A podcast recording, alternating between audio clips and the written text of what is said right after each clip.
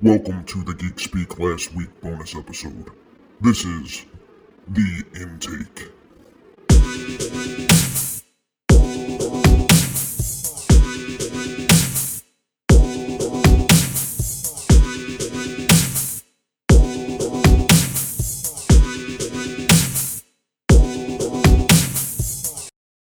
Welcome everybody to another special episode of The Intake. Uh I've got a great guest for us this afternoon, this evening, or this morning, whenever you're listening.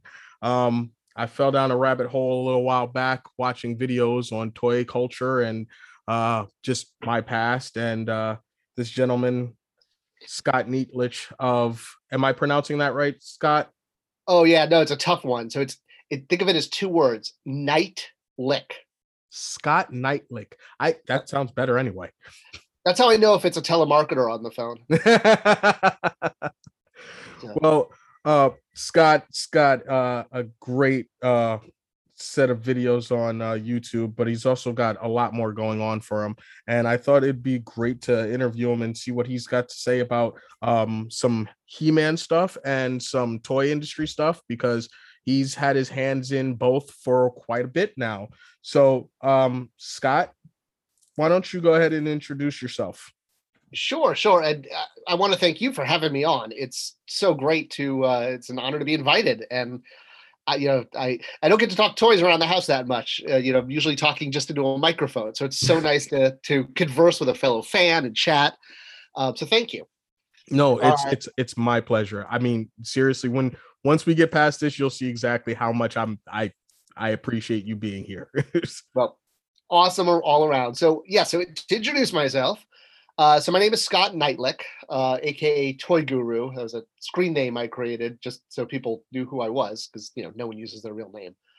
Um, I've been in the toy industry for about 20 years. I spent 10 of that at Mattel, and then 10 of that at some smaller companies like Jakks, uh, Jada Toys, Entertainment Earth. I was at Loot Crate for a little while.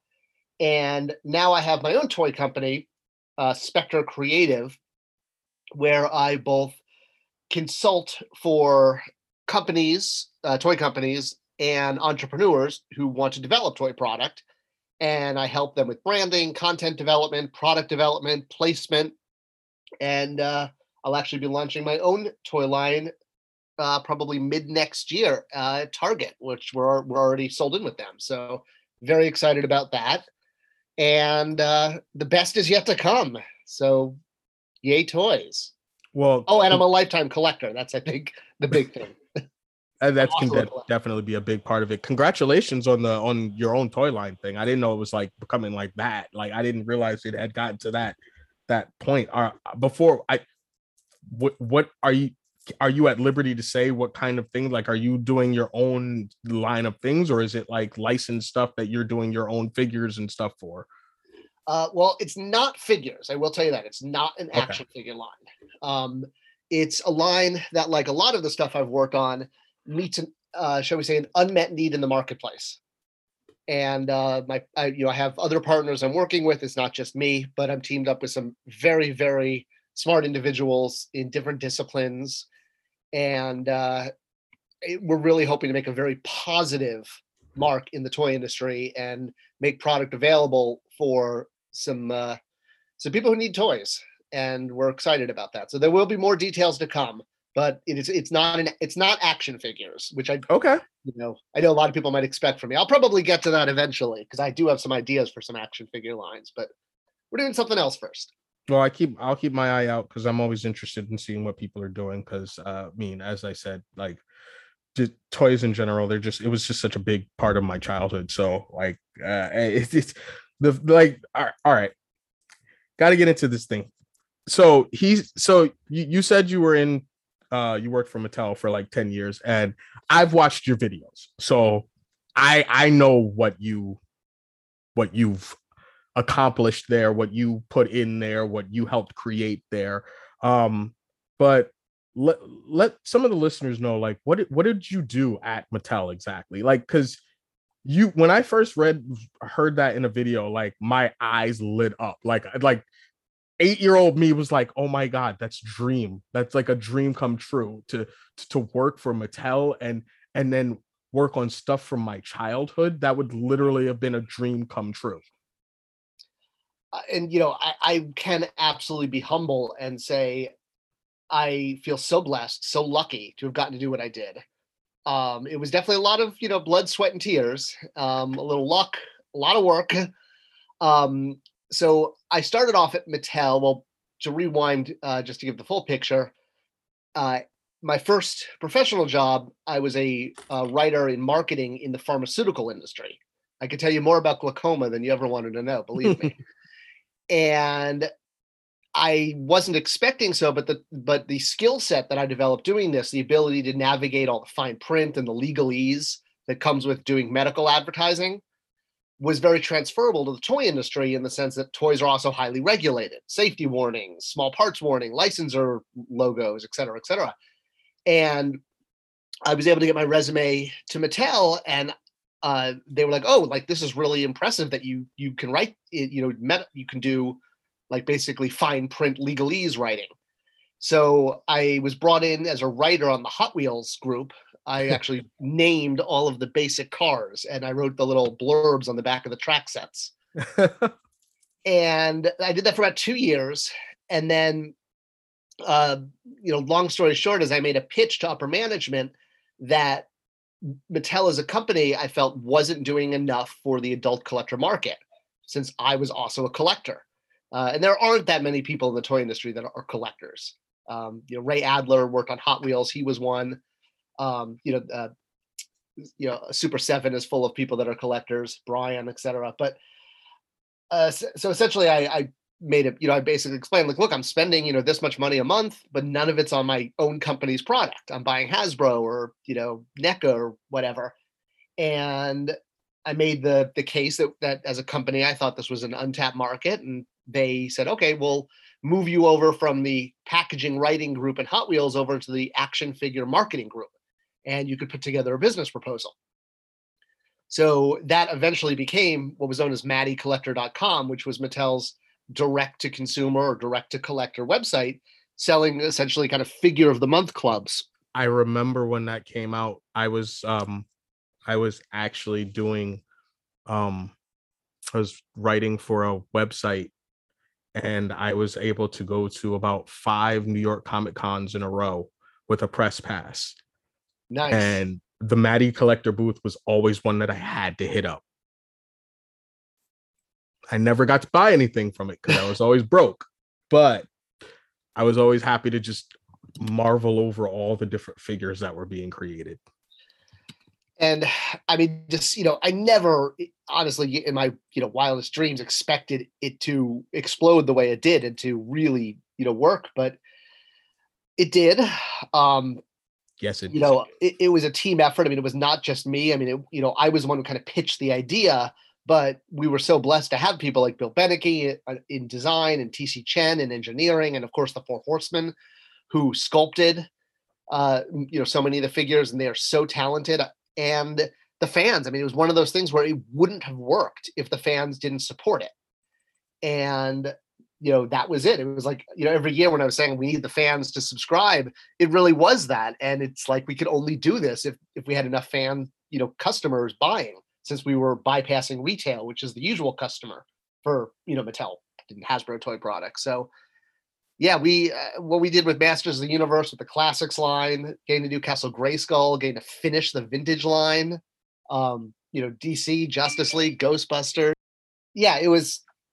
I got the chance. I got amazing opportunities. I got to meet and work with some fantastic, talented people in the industry, and uh, I have a whole shelf of He-Man toys to look at every day that's that is that is that is I, I wish i still had some of mine and i wish i could have actually been buying them. I'm planning on grabbing some of the the origins line now now that i'm in a position to actually do that.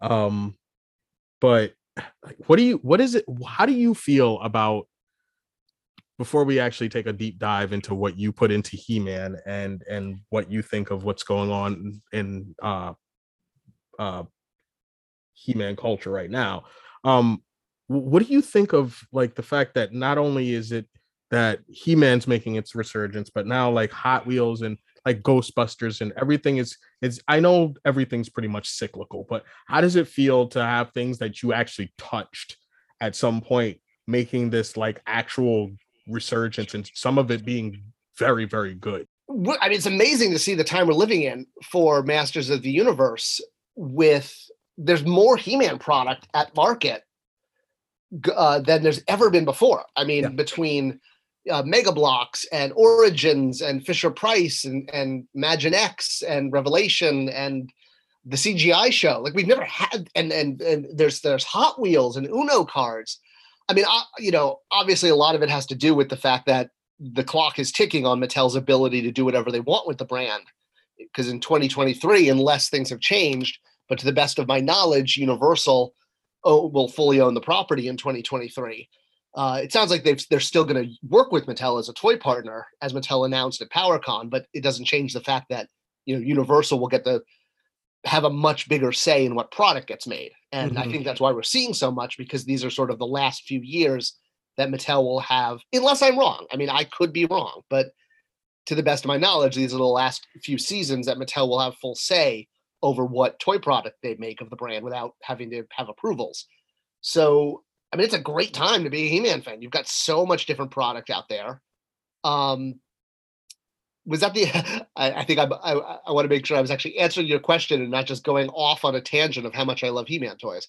No, that that that was a that was an answer. I mean, there's other things. I mean, obviously we've got Ghostbusters Afterlife um coming out as well, but I mean, there was a huge run in comics for them, and there was there's the there's a Hot Wheels game that literally just dropped and and and and whatnot, and I'm like, my childhood is has re- resurfaced in just about every form of media possible, and it's it's just great yeah, I mean, it, it is. It is. I mean, you're right. Between Ghostbusters and you know, Star Wars, um, it, it, it's so interesting how it's like the '80s, like climax the ability to create like new toys and new content. Um, you know, in one way, I feel like, well, isn't anyone creating anything new? Part of it is because I think companies, you know, it's a risk making mm-hmm. something new. You have a much bigger chance of it blowing up in your face and and and not performing and getting selling uh, producing a toy line and selling it into retail is a very very expensive process mm-hmm. so it makes sense that they'd be relying on you know proven properties ghostbusters etc but yeah the fact that you go we walk down the aisle and yeah you've got ghostbusters and he-man toys and ninja turtles like you know in the 80s you didn't walk down the toy aisle and see you know davy crockett and howdy doody from no. 30 years ago so it, it's it's very surreal. I love it. I mean, it it's just so nice to have so much stuff that's you know reflects what we love. It it, it also kind of speaks to a, uh, the fact that like whether the original product, say you know the original '80s cartoon of He-Man, you know holds up or not, the product, the the the the world that they created in any shape or form still holds up to this day and people just still will just want more of it and and that's what that's what i really love about it. Um so you i know you were doing a lot of background work when you were doing the classics um when you were doing the classics line. Who other than your character which you can speak of as well but like who did you have a hand in and what did you actually have a hand in in creating? Because there is a lot of lore that i only knew some of and then started watching your videos going why hasn't anyone tapped into any of this for anything? And then obviously i ended up reading the dc comics as i emailed you before and they actually did tap into a lot of the stuff that you put in there. Um so i thought that was rather interesting. Um who okay what was your most beloved thing i should say that you created there? And what was the scope of creation of your involvement in some certain things? Because i know you said you did a lot of backstory. Sure sure. Um, i mean obviously you know you were kind of hinting around about mighty spector the figure that uh, i got a slot in the 2012 30th anniversary line which was designed to have six brand new characters in the line that had never been seen before. And after plan one and plan two fell through, which was to get creators from the 80s who worked on the line to design the new characters. And when I couldn't do that, I was trying to get comic book artists or you know well-known creators, and that fell through. And management was finally like, "Look, stop wasting your time. You do a slot, Terry, the designer, do a slot, the Horseman do a slot, and we're." The line wasn't a big line, you know, didn't move the stock price. It made all of us happy, but you know, management definitely looked at a lot of it like, you know, is the squeeze worth the juice? All the hours you're spending trying to track down comic book artists or you know old Mattel employees to do this just do a figure. Like we don't have to. We got to go work on Hot Wheels. We got to go work on Barbie. You know, we don't have time for this. I, I'm not literally like that, but I think that's you know just kind of a hmm. framework. It was you know Matty Collector was a tiny, tiny line. I mean, I'm honestly in hindsight surprised that management let it go as long as it did. Um, so as far as you know, sort of the lore that I created, when we launched classics with six figures, I thought that was all we were going to do was six figures. You know, it was just going to be like a little commemorative thing, kind of like they did at Toys R Us in 20 uh or in uh what 1999 was it? Uh yeah, like right before the 2000X show, they re- reissued some copies of the vintage figures at Toys R Us. Um, you know, and they only they didn't do every character. They did maybe like 10 or maybe 20 if that. So I thought that's what we were going to do with six characters. And doing the bios on the back of the package really just came from trying to do something with the real estate. The direction from management was to package the figures just in white boxes and because it wasn't going to retail. And they didn't see why we needed to design retail-esque packaging for a line that was just that wasn't going to retail. So I made a whole case about how well collectors do display the figures in packaging and the package is part of the experience. So we got permission to make packaging, but we had like no budget. Fortunately, we had the King Grayskull package from Comic Con from a year before, and we had that green brick pattern that we had designed and spent money on. So we basically repurposed that since we had that file, and you know that took care of the front, and then the back we you know we had all this real estate, if you will. So I was like, okay, well, we'll do a cross sell because that's cheap. We can just take pictures of the figures and then we'll just slap a bio on it. And since we only had six figures, I was like, I can just write six bios, no problem. Like it'll be a generic He Man bio, and we're done. But then the line took off, and suddenly I realized, oh, we're going to be doing like hundreds of figures if this goes sort of to plan. So I realized I didn't want it to feel like we were making up the bios as we went along. So uh, I basically sat down and over the course of three months wrote something like 300, maybe 400 bios for characters. Not all of them even got used. There's quite a few that haven't. Um, and what I did was I started with any text that was already available. My goal was to make up as little as possible. So, for example, all of the vintage figures had one copy of text on the back of their uh, the card art. I think He-Man's was something like He-Man protects Eternia along with his friends and allies. So I uh, requisitioned from the archive every vintage figure and copied down the text uh, on that was on the back on the uh, on the art, and that became the last line of every bio. So if you look at like Webstor's bio, the last line is that one line of copy. That's so cool. basic, yep. So basically, my goal was to write a bio that kind of could end with that line. Then the, the only other resource I had that had bios for characters was the 1987 licenser kit, which you can find that online now, but back then it was like a hassle to track down. And it was an official kit put out by Mattel that basically had color guides for the characters for people who wanted to put them on t-shirts or lunchboxes. And then it had like a three sentence bio for every character. And that was basically the most definitive set of bios for the brand. So there was no um, like Word doc or anything like this. So I uh, hand copied every single bio, uh, you know, typed them up from the from the licenser kit. And so I basically had that and I had the one line and the new adventures did have bios on the back of their package. So I would use that. From that sort of skeleton structure, I drafted up a document that the pure purpose was to create a continuity that would justify the greatest number of figures. So, for example, we knew we wanted to do Hero and King Grayskull. Well, from a brand standpoint, they kind of contradicted each other because they were both sort of supposed to be the ancestor of He Man that gave him the sword. 2000X had established King Grayskull. The vintage line had Hero, although he never appeared for more than one panel and in a uh, Mattel catalog. So, this document I created basically, I came up with proposed solutions to allow those type of characters to coexist. So, in the case of Grayskull and Hero, my proposal was to have Grayskull be the blood ancestor and Hero be the one who brought the sword.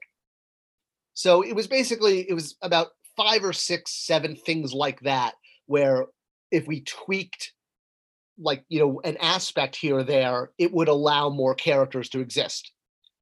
From there, it was basically then just the 2000X series, which was a retelling of Filmation as is, since we didn't have access to Filmation, but we had 2000X. So I, you know, I worked with legal to find out everything we did have access to, which included some of the uh, image and MVP. Uh, Mike, or what was the the comics that uh, Val Staples did? M. Oh, I'm butchering the name of the MVP. I think, um, like the origins of Trapjaw. Oh yeah, I remember those. Yeah. Yeah. So basically, anything we had access to, which actually included some of the DC comics too from the 80s. This was before there were new DC comics, and the mini comics too that came with the figures. So it was essentially looking at everything we had access to and doing everything I could to sort of reference everything and try. I wasn't trying to create a storyline that would be the definitive He Man story. I always thought 2000X or Filmation is that. What I was trying to do was just create a story that would justify the greatest number of toys because our goal was to sell toys. So if we wanted the Green Goddess to be a legitimate character and not just a weird Teela variant, or Vikor, who was the He-Man prototype art turned into a toy. I didn't want to just sell that as prototype He-Man, like you know McQuarrie Han Solo or something. And the reason is is because I wanted Vikor to be a legitimate marketable character. And lo and behold, he's appeared in Revelations now mm-hmm. as a marketable character. And that was the whole point. Uh, you know, not just as concept He-Man. So that was basically really the goal was just to you know have a story that wasn't too complicated would involve the greatest number of characters and it just sort of you know that was it. And so i wrote all these bios over the course of about three months. Around the time stratos came out was when i did it because that's when we knew the line was a hit because he sold out in minutes. And yeah i mean a few of them were adjusted as we went and obviously when we got filmation rights we had to write bios for a few of those characters because i didn't do bios for them. Actually uh, Mary Rickford wrote those. So those are the only bios I didn't write. She really want she was the copywriter at the time and she really wanted it. I was like, please, absolutely. Are you kidding? This is I'm like, I've written too many of these. Uh, so yeah, that's so basically, you know, it, and I had the notes from 2000X from what was going to happen in season three and four, which involved things like Man at Arms turning into a Snake Man and the Masters going underground and becoming the Renegade Masters in the caves of Thundaria and all this stuff. So Dean's notes from what was going to happen if 2000X hadn't been canceled. Because I really did think of classics as sort of the continuation of the 2000X storyline. So yeah, that's my I, story, and I'm sticking to it. I, I, that's a good story. I thoroughly enjoyed the 2000X um series. I have the entire thing on DVD, and I mean, I've I've rewatched it, and I'm I'm still upset that we didn't get to see more Hordak come in. And like I I watched your videos on what was supposed to happen, and yeah there's some there's definitely some interesting stuff that happened on there. So uh, with all that said what do you what did you think of revelation? Um i thought both revelation and i guess he-man and the masters of the universe the cgi show mm-hmm. um are cool reinterpretations of the brand. Um the brand has to be reinterpreted. Uh you know if you look at 2000x tried to just re you know reboot the brand retell it with the same kind of storyline and it flopped. Not with collectors but with kids. Right. Um, you know and a lot of kids had a hard time with the fact that you know he-man was naked was running around in a loincloth. Um, that was an issue where it wasn't an issue in the 80s because you, know, you look back in the 80s and we had all those muscle men you know mm-hmm. in movies and stuff. Rocky and schwarzenegger and all that or Stallone, if you will.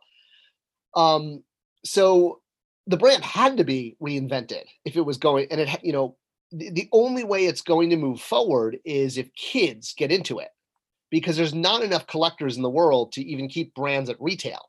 There's just not enough of us, uh, and so uh, I like both the shows.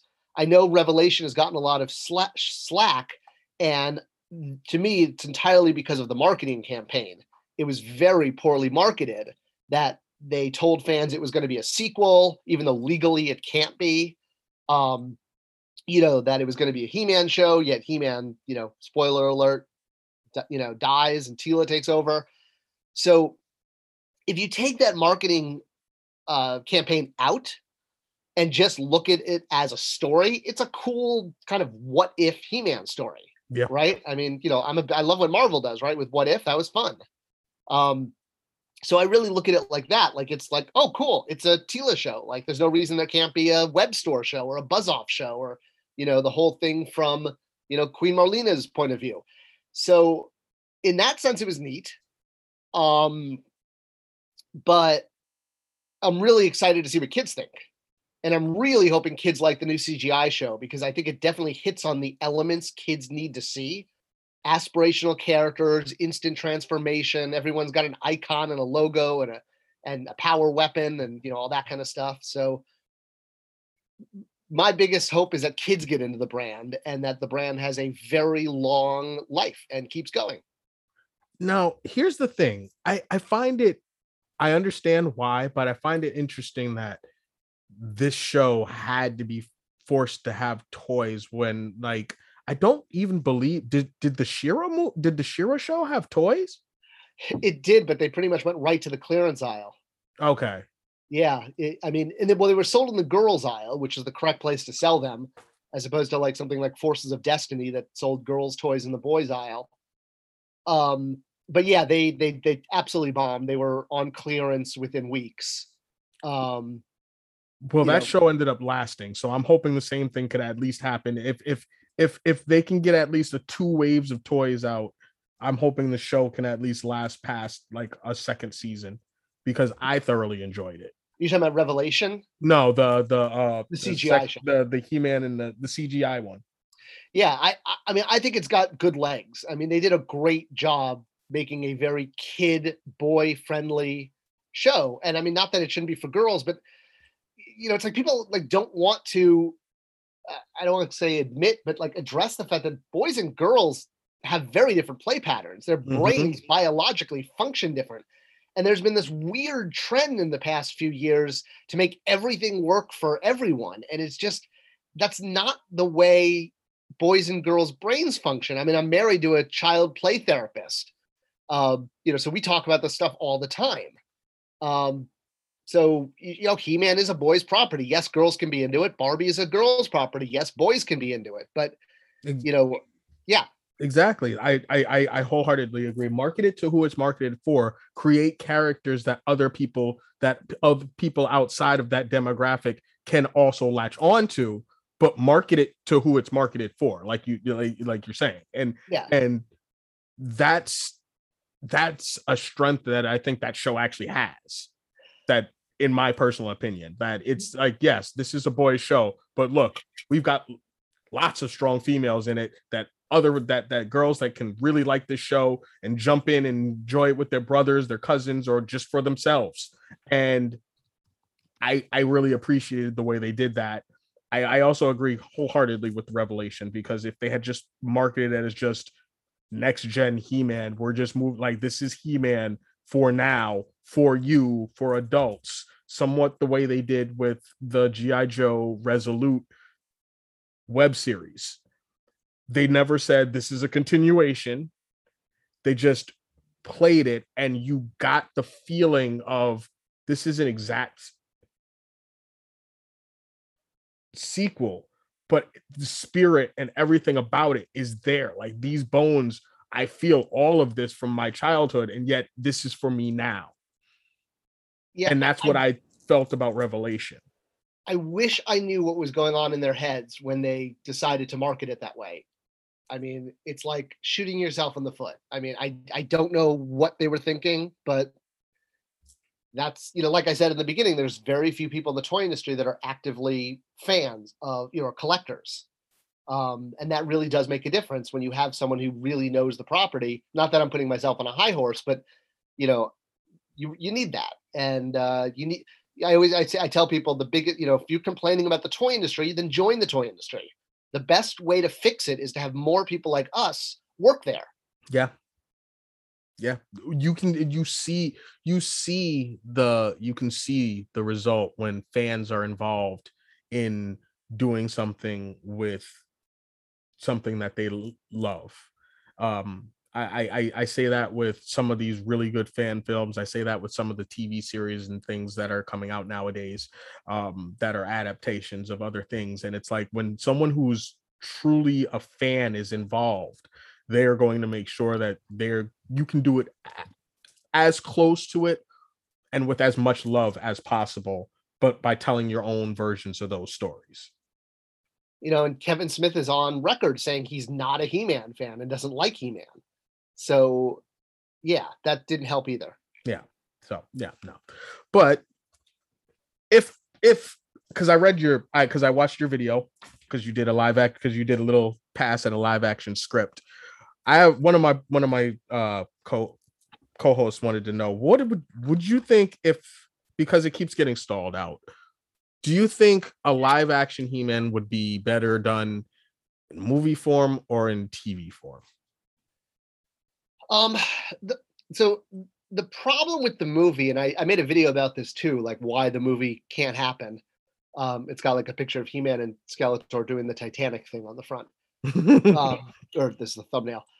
The problem is, unlike something like GI Joe or Ghostbusters, those are pretty cheap to make. I mean, yeah, you've got special effects, but they take place in the real world. Masters of the Universe is much more like Avatar or Lord of the Rings. Yep. You have to not only create the characters, but an entire world. So you're already looking at like a, you know, at minimum a $250 million movie. Um, I mean, there's no way you could, you know, make it and make it look good for less than that. I mean, that's why the 87 movie took place on Earth. They didn't have any money. So like, oh, He-Man goes to Earth and hangs out in, you know, Courteney Cox's garage. um, it was all a money saving technique. So they can't do that again. I mean, I guess they could. Uh, so in addition to a $250 million budget, He-Man is for the most part a dead property to mainstream America. I mean, we love it, breathe it. But you ask the average person on the street, maybe they can name He-Man, maybe Battle Cat, maybe Castle Grayskull um, you know, show them a picture of Buzz-Off and it's gonna be like, who? So you've got to do a major marketing campaign to re-educate the public about it. So we're basically talking another $250 million, which means we're now at half a billion dollars to make this movie. And to put up that much money for a first film, like not a sequel. Um, I mean, even you know, movies that did really well, like like Black Panther or um, Guardians of the Galaxy 1, you know, that exceeded financial expectations, but they were still they had relatively cheap budgets, but their sequels got huge budgets. You know, the first film never gets the big budget, but once the film, you know, does as well as like those two movies did, then suddenly it's like, oh, okay, well, we're going to really fund it now. Uh, I mean, even A New Hope versus Empire, you know, A New mm-hmm. Hope was on a shoestring budget. Um, so that's the that's the obstacle yeah, and that's exactly why it's lingered in development hell for 20 years because it's just so it's so hard to make this movie. Uh, you know, or you know, get that kind of budget. So I think that cartoons on TV are going to be our best bet for getting content. I would love to see a live action movie. Obviously, I you know I loved so so much I wrote one. And I wrote it thinking this could be a relatively low budget. Like you know, there wasn't that much mm-hmm. that had to be done. Um, you know, I kept the characters to a minimum if you will. There was no like, you know, uh, Battle of Pelennor Fields or anything like that with, you know, thousands of people. So it'd be great to see it happen. Um, I think that if the new CGI show just takes off, does what Filmation did, and He Man becomes huge, they'll have to make it. Yeah. But that's what it's going to take. It's going to take a mob of today's, they're not going to make it for you and I. Like they have to make it for kids Um, and if if if kids get reignited, because the brand was a, sold better than Hot Wheels and Barbie in '85, it was a billion dollar brand that just crashed. So it has to be there again. So maybe maybe this show will do it. That would be cool. That that's what I'm hoping. That that's definitely what I'm hoping. Um, you you you are currently uh, doing a lot of videos just about major about toy collecting and stuff like that. So, I mean, a lot of people out here, if if you're not into collecting, there is quite a resurgence on certain things like the Transformers collections. Those are doing really well. Um, I I need to get into that at some point, but those are like you said, those aren't for kids. Those are for adults because all of those transformers are ridiculously complicated to to transform. So, um, do you ever think, do you think there is anything like, do you think there is a brand or any IP out there or any chance that the toy industry is going to bounce back the way it was? Not, I shouldn't say bounce back, but have a run the way like a lot of the 80s toys did. Because like the 80s to the late 90s was just kind of ridiculous. Everything was just a toy. And now it's just not the same. Everything's digital. And you know, yeah, I mean, things. our society has changed a lot, uh, you know, since the '80s. You know, not always in a good way. Um, you know, looking at kids, you know, being addicted to screens and that kind of thing. Um, you know, I think the the breakdown in the family unit since the '80s has really tremendously hurt kids. Uh, you know, not that I'm saying like women should stay home and be homemakers, could just as well be the dad, but w- having both parents have to work, um, and basically kids being raised by nannies, um, hurts kids. I mean, it hurts their development, and that really started in in the 80s. Um, you know, the push to have a dual income to own more stuff, and you know, with the with the uh, you know how much the 80s was all about uh, commercialization so yeah, I mean, yeah, kids have now turned to screens and parents are so busy, both of them working, that that if the kid can just watch a screen and be quiet for 20 minutes, that's considered a victory instead of sitting down and playing with them. Um so yeah, I mean a lot has, you know, things things are very different than they were when we grew up and we had all this content. And especially there was that eight year window in starting from 81 to 89 when Reagan was able to work uh, basically deregulate the FCC, and it allowed companies to make for the first time cartoon shows that were essentially commercials for product. Before that, you couldn't do that, and then as soon as Reagan left office, uh, they reversed the decision. Uh, Congress over you know went back and changed it. So that's why we had that like golden age between 81 and 89 when you had Silverhawks and He-Man and Thundercats and Ninja Turtles and everything. You can't do that anymore. Well, I guess now you could because you've got Netflix, so there is no FCC. Um, that's actually, you know, and yet, and yet, and yet, and, and yet, because this, this is the this is the thing that because this is the thing that irks me. One of my favorite, my other favorite, you know, toys and cartoons from the '80s was Thundercats, and it had a resurgence recently and had an amazing show. And the toys were actually pretty cool too but they didn't sell enough. And therefore, the, because they didn't sell enough, the show got canceled. So it's like we're we're not doing it, but we're still doing it. And you know, I've said this a lot on my channel that for a line to be successful, it has to get kids. Uh, you know, collectors alone are not enough to support a brand at retail. And um, yeah, I mean that's that's why Thundercats wasn't able to do it is because kids weren't getting into it, and you know, and that and that was because of the that was because of Cartoon Network shuffling their schedule for like um like almost a year and a half straight. They were shuffling it every like two two weeks or so, so no one knew where to find the stuff that they were trying to watch. And now it's the reverse, where everything is on streaming, so kids binge and then they move on to the next thing, and they don't spend any communal time getting into a property, they just move on to the next one. So there's no chance to develop a fandom. see that's that's that's that's and and that's a little and that's that saddens me because that means that certain properties don't get a chance because of their timing and everything else and and i mean i i like again i'm a fan i've been watching your videos so i know there's so many different incidentals involved in selling these toys. And therefore like all of this has to gel in order for in my situation you know certain shows to survive or or whatever. But then there are the situations where there are you know just the collector toys like mcfarlane toys has been going steady steady for decades now at this point. Like how how does how does certain companies how do certain companies have that ability to reach out to other companies and just basically say hey i just want to borrow your thing real quick so i can make a couple of toys?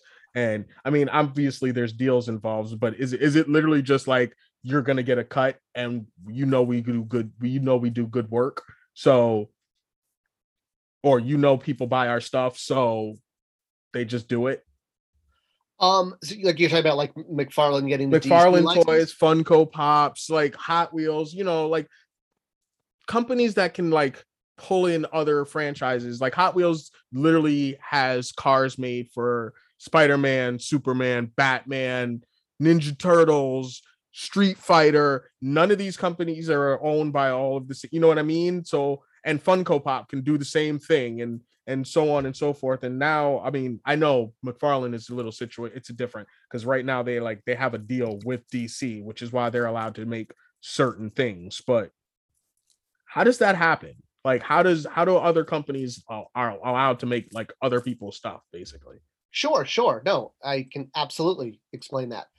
Um, so what that is is it's, it's, basically called a licensing deal.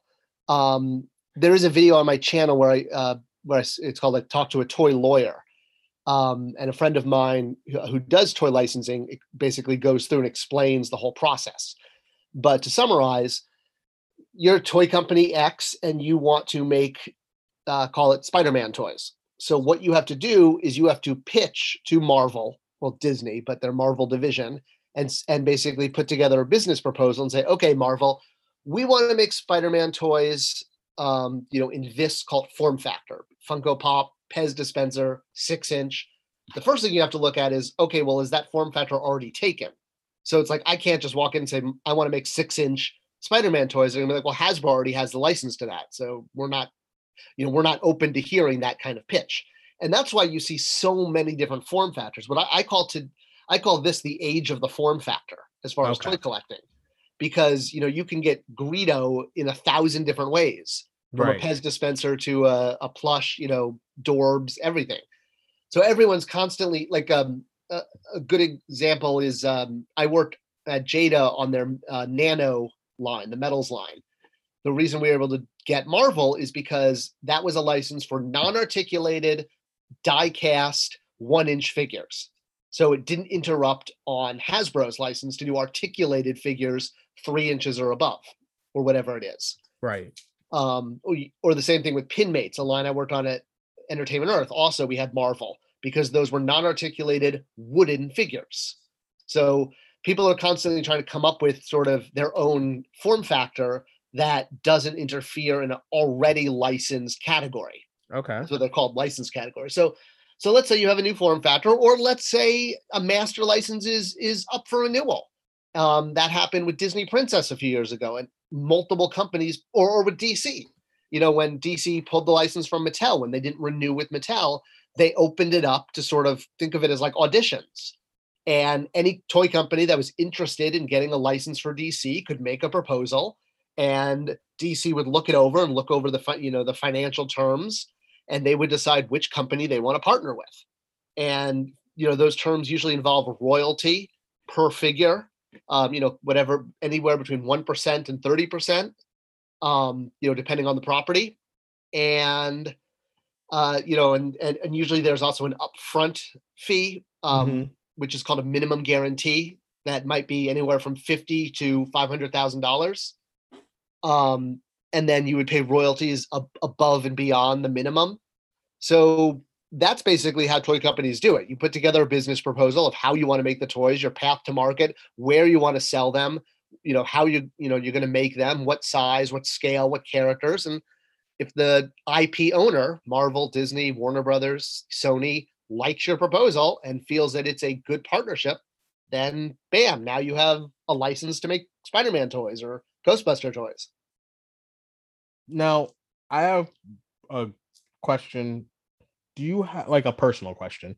Do you have a specific IP or uh product that you would love to see make a resurgence right now like in the way that masters is and um i mean as you said with but masters even though it's it's a it's still even though it's kind of dead it still has that collectability that you know people are still making like the little it it, it it's in made it may not be figures everywhere but there's you can still find like pez dispensers and the Dorbz and things like that because it's still an ip that older people that that people still recognize. Is there something that you know something else that you would love to see have that kind of accessibility? You know it's funny because i actually keep a list. Um, I've kept a list in my in sort of my professional journal book, and over the years I keep crossing them off because I'm like, I want Firefly toys. Oh, somebody did Firefly toys. I want Princess Bride. Up, oh, somebody did that. Um, and surprisingly, at this point, there's not that much. I feel like hasn't been done. I mean, I have a few cult movies like Hudson Hawk that I love. Wow. Um, yeah, I get that reaction. Um, you know, I'd love to have a Hudson Hawk action figure. I don't think that's ever going to happen, but it'd be cool. Um, you've seen Hudson Hawk? Yeah, I have, but I was gonna say I don't don't don't say don't don't count yourself out yet because again, McFarlane Toys. Hey, if they're making a most obscure stuff sometimes. Oh, like when they would when they had the the like the the, the movie cult classics or you know years ago where they were doing RoboCop and all sorts yeah. of stuff. Like that was yeah that it could happen. Who knows? Um, you know, I'd love I'd love to see more stuff, you know, from like Edgar Rice Burroughs, um, you know, Tarzan and, and John Carter and um, Pellucidar, the land in the middle of the earth. Um, you know, he's got a huge, great catalog of characters, a lot of literary characters. Um, you know, I'd love to get figures of, but yeah, it's like you know, looking around, like we may be in the age of the form factor, but we also like we have super articulated versions of like so much, you mm-hmm. know yeah, asking me like if there's a, a dream project. I mean, it really getting to work on He-Man was the dream project. Uh, I'd love. I mean, I'm Savage Dragon is my favorite comic book. I would love to have you know Overlord and Powerhouse and uh, Mighty Man. I think now it would be a perfect time for someone to dive back into Savage Dragon and get that IP up up and rolling in in like media, especially after the way Invincible just hit and and everything else. I think I think the and and the way Harley Quinn is going, like I think we could put some just fun but adult stuff out there with that character and it would just blow up rather large. I think that's a good one. That's a really good one. Yeah, I, I, don't get why that comic book isn't more popular. I mean, it is so good. Yeah, it is. It, it, it it's written the way comic books used to be, and the continuity is ridiculously tight. Erik uh, Larsen did his thing with that. He really did. Yeah. He, he so. had a flash forward in issue 29 that happened in issue 165 with the way McFarlane Comics is going with the DC, do you think there's a possibility that we could possibly get some like DC He-Man like from them or something like that? Because that's just something I would I really want to see in some way, shape, or form. Because I every time they gave him a new costume, I was like, that's actually really cool looking. That that would make a brilliant figure. And I said oh. that like at least three or four times with three different characters.